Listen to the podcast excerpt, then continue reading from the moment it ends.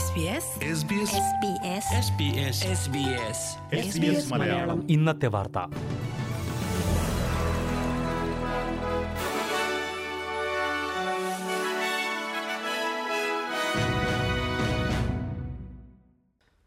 നമസ്കാരം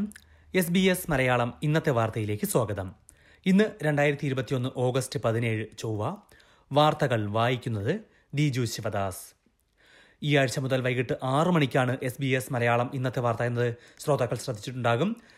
തിങ്കൾ ചൊവ്വ ബുധൻ വെള്ളി ദിവസങ്ങളിൽ വൈകിട്ട് ആറു മണിക്ക് ഓസ്ട്രേലിയയിലെ ഏറ്റവും പ്രധാന വാർത്തകൾ എസ് ബി എസ് മലയാളം ഇന്നത്തെ വാർത്തയിലൂടെ കേൾക്കാം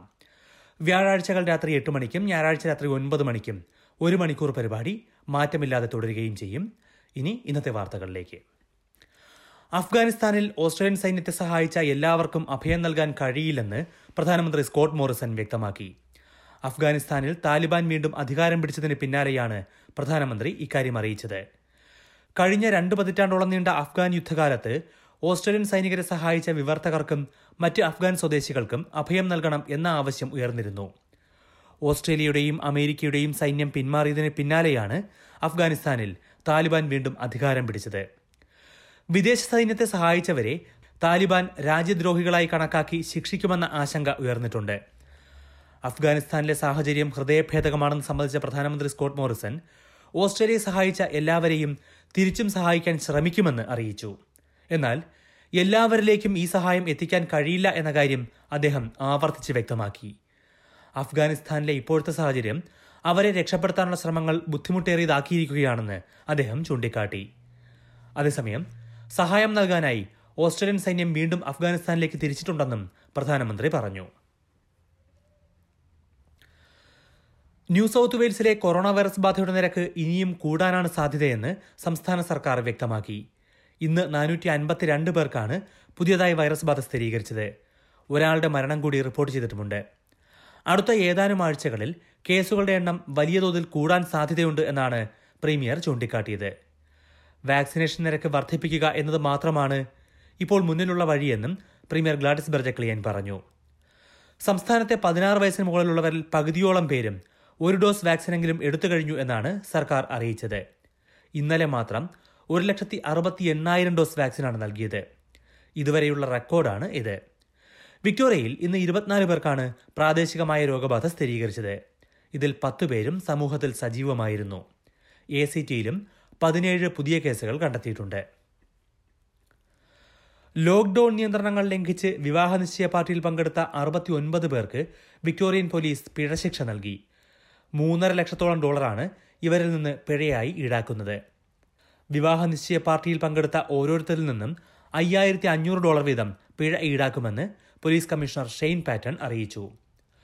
ഒത്തുചേരലുകൾ വിലക്കിക്കൊണ്ടുള്ള ലോക്ക്ഡൌൺ നിയന്ത്രണങ്ങൾ ലംഘിച്ചായിരുന്നു ഈ പാർട്ടി പാർട്ടിയുടെ വീഡിയോ ദൃശ്യങ്ങൾ പുറത്തുവന്നിരുന്നു മാസ്ക് ധരിക്കാതെ പാർട്ടിയിൽ പങ്കെടുത്തവർ കോവിഡ് നിയന്ത്രണങ്ങളെ പരിഹസിക്കുന്നതും വീഡിയോയിലുണ്ട് സ്വാർത്ഥമായ പ്രവൃത്തി എന്നാണ് പോലീസ് കമ്മീഷണർ ഇതിനെ വിശേഷിപ്പിച്ചത് ഈ പാർട്ടിയിൽ പങ്കെടുത്ത രണ്ടു പേർക്ക് കോവിഡ് സ്ഥിരീകരിക്കുകയും ചെയ്തു അതിനിടെ പെർമിറ്റില്ലാതെ ഉൾനാടൻ ന്യൂ സൗത്ത് വെയിൽസിലേക്ക് യാത്ര ചെയ്ത സിഡ്നി സ്വദേശിയെ രണ്ടു മാസത്തെ തടവിന് ശിക്ഷിച്ചു സിഡ്നിയിലെ കബ്രമറ്റയിൽ നിന്ന് ന്യൂകാസിൽ വഴി ആർമടയിലേക്കായിരുന്നു ഈ മുപ്പത്തിയൊന്നുകാരൻ യാത്ര ചെയ്തത് ട്രെയിനിലായിരുന്നു ഇയാളുടെ യാത്ര ആർമടയിൽ സ്റ്റേഷനിൽ വെച്ച് അറസ്റ്റിലായ ഇയാൾക്ക് കോടതി രണ്ടു മാസം ജയിൽ ശിക്ഷ വിധിച്ചു ഒറ്റ കോവിഡ് കേസ് കണ്ടെത്തിയതിന് പിന്നാലെ ന്യൂസിലൻഡിൽ അടിയന്തര ലോക്ക്ഡൌൺ പ്രഖ്യാപിച്ചു സിഡ്നിയിലെ സാഹചര്യം ഉദാഹരണമായി ചൂണ്ടിക്കാട്ടിയാണ് ന്യൂസിലാൻഡ് പ്രധാനമന്ത്രി ജസീന്ത ആഡൻ ലോക്ക്ഡൌൺ പ്രഖ്യാപിച്ചത് ഓക്ലൻഡിലെ ഒരു അൻപത്തിയെട്ടുകാരനാണ് കോവിഡ് ബാധ സ്ഥിരീകരിച്ചത് ഇതോടെ ഓക്ലാൻഡിൽ ഒരാഴ്ചത്തെ ലോക്ക്ഡൌണും രാജ്യവ്യാപകമായി മൂന്ന് ദിവസത്തെ ലോക്ക്ഡൌണുമാണ് പ്രഖ്യാപിച്ചത്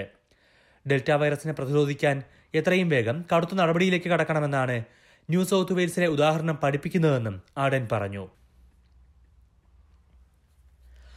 കാലാവസ്ഥാ വ്യതിയാനം പ്രതിരോധിക്കുന്നതിന് മറ്റു രാജ്യങ്ങളുടേതിന് സമാനമായ നടപടിയെടുക്കാൻ ഓസ്ട്രേലിയ തയ്യാറാകുന്നില്ല എന്ന വിമർശനവുമായി ഐക്യരാഷ്ട്രസഭയുടെ മുൻ secretary general Ban Ki Moon രംഗത്തെത്തി കാർബൺ ബഹിർഗമനം കുറയ്ക്കാൻ മതിയായ നടപടികൾ ഓസ്ട്രേലിയ എടുക്കുന്നില്ല എന്നാണ് ബാൻ കി മൂണിന്റെ വിമർശനം കാർബൺ ബഹിർഗമനം ഈ പതിറ്റാണ്ടിൽ തന്നെ പകുതിയായി കുറയ്ക്കാനും രണ്ടായിരത്തി അൻപതോടെ സീറോ നെറ്റ് എമിഷൻ എന്ന ലക്ഷ്യത്തിലേക്ക് എത്താനും ഓസ്ട്രേലിയ ശ്രമിക്കണമെന്ന് അദ്ദേഹം ആവശ്യപ്പെട്ടു രണ്ടായിരത്തി അഞ്ചിലെ കാർബൺ ബഹിർഗമനത്തിന്റെ തോത് അടിസ്ഥാനമാക്കിയാണ് ഈ ലക്ഷ്യം നിർണ്ണയിക്കുന്നത് രണ്ടായിരത്തി മുപ്പതോടെ ഇരുപത്തിയാറ് മുതൽ ഇരുപത്തിയെട്ട് ശതമാനം വരെ ബഹിർഗമനം കുറയ്ക്കുമെന്നാണ് ഓസ്ട്രേലിയയുടെ പ്രഖ്യാപനം ഇത് അപര്യാപ്തമാണെന്ന് ബാൻകിമൂൺ പറഞ്ഞു സ്വന്തം സംസ്ഥാനങ്ങളും വാണിജ്യ രംഗത്തെ സഖ്യരാജ്യങ്ങളും സ്വീകരിക്കുന്ന നടപടികൾ പോലും ആവർത്തിക്കാൻ ഓസ്ട്രേലിയൻ സർക്കാർ തയ്യാറാകുന്നില്ലെന്ന് അദ്ദേഹം കുറ്റപ്പെടുത്തി പ്രധാന നഗരങ്ങളിലെ നാളത്തെ കാലാവസ്ഥ കൂടി നോക്കാം സിഡ്നിയിൽ അന്തരീക്ഷം ഭാഗികമായി മേഘാവൃതം പ്രതീക്ഷിക്കുന്ന കൂടിയ താപനില പത്തൊൻപത് ഡിഗ്രി സെൽഷ്യസ് മെൽബണിൽ അന്തരീക്ഷം മേഘാവൃതം പതിനാറ് ഡിഗ്രി ബ്രിസ്ബനിൽ മഴയ്ക്കു സാധ്യത ഇരുപത്തിയൊന്ന് ഡിഗ്രി പെർത്തിൽ ഒറ്റപ്പെട്ട മഴ ഇരുപത് ഡിഗ്രി അഡ്ലേഡിൽ ഭാഗികമായി മേഘാവൃതം പതിനേഴ് ഡിഗ്രി ഹോബാട്ടിൽ ഭാഗികമായി മേഘാവൃതം പതിനാല് ഡിഗ്രി ക്യാൻബറയിൽ തെളിഞ്ഞ കാലാവസ്ഥ പതിനഞ്ച് ഡിഗ്രി ഡാർവിനിൽ തെളിഞ്ഞ കാലാവസ്ഥ മുപ്പത്തിമൂന്ന് degree Celsius S B S Malayalam ഇന്നത്തെ വാർത്ത ഇവിടെ പൂർണ്ണമാകുന്നു ഇനി നാളെ വൈകിട്ട് ആറു മണിക്ക് അടുത്ത വാർത്താ ബുള്ളറ്റിൻ കേൾക്കാം ഇന്നത്തെ വാർത്ത വായിച്ചത് Diju Sivadas SBS SBS SBS SBS SBS SBS Malayalam ഇന്നത്തെ വാർത്ത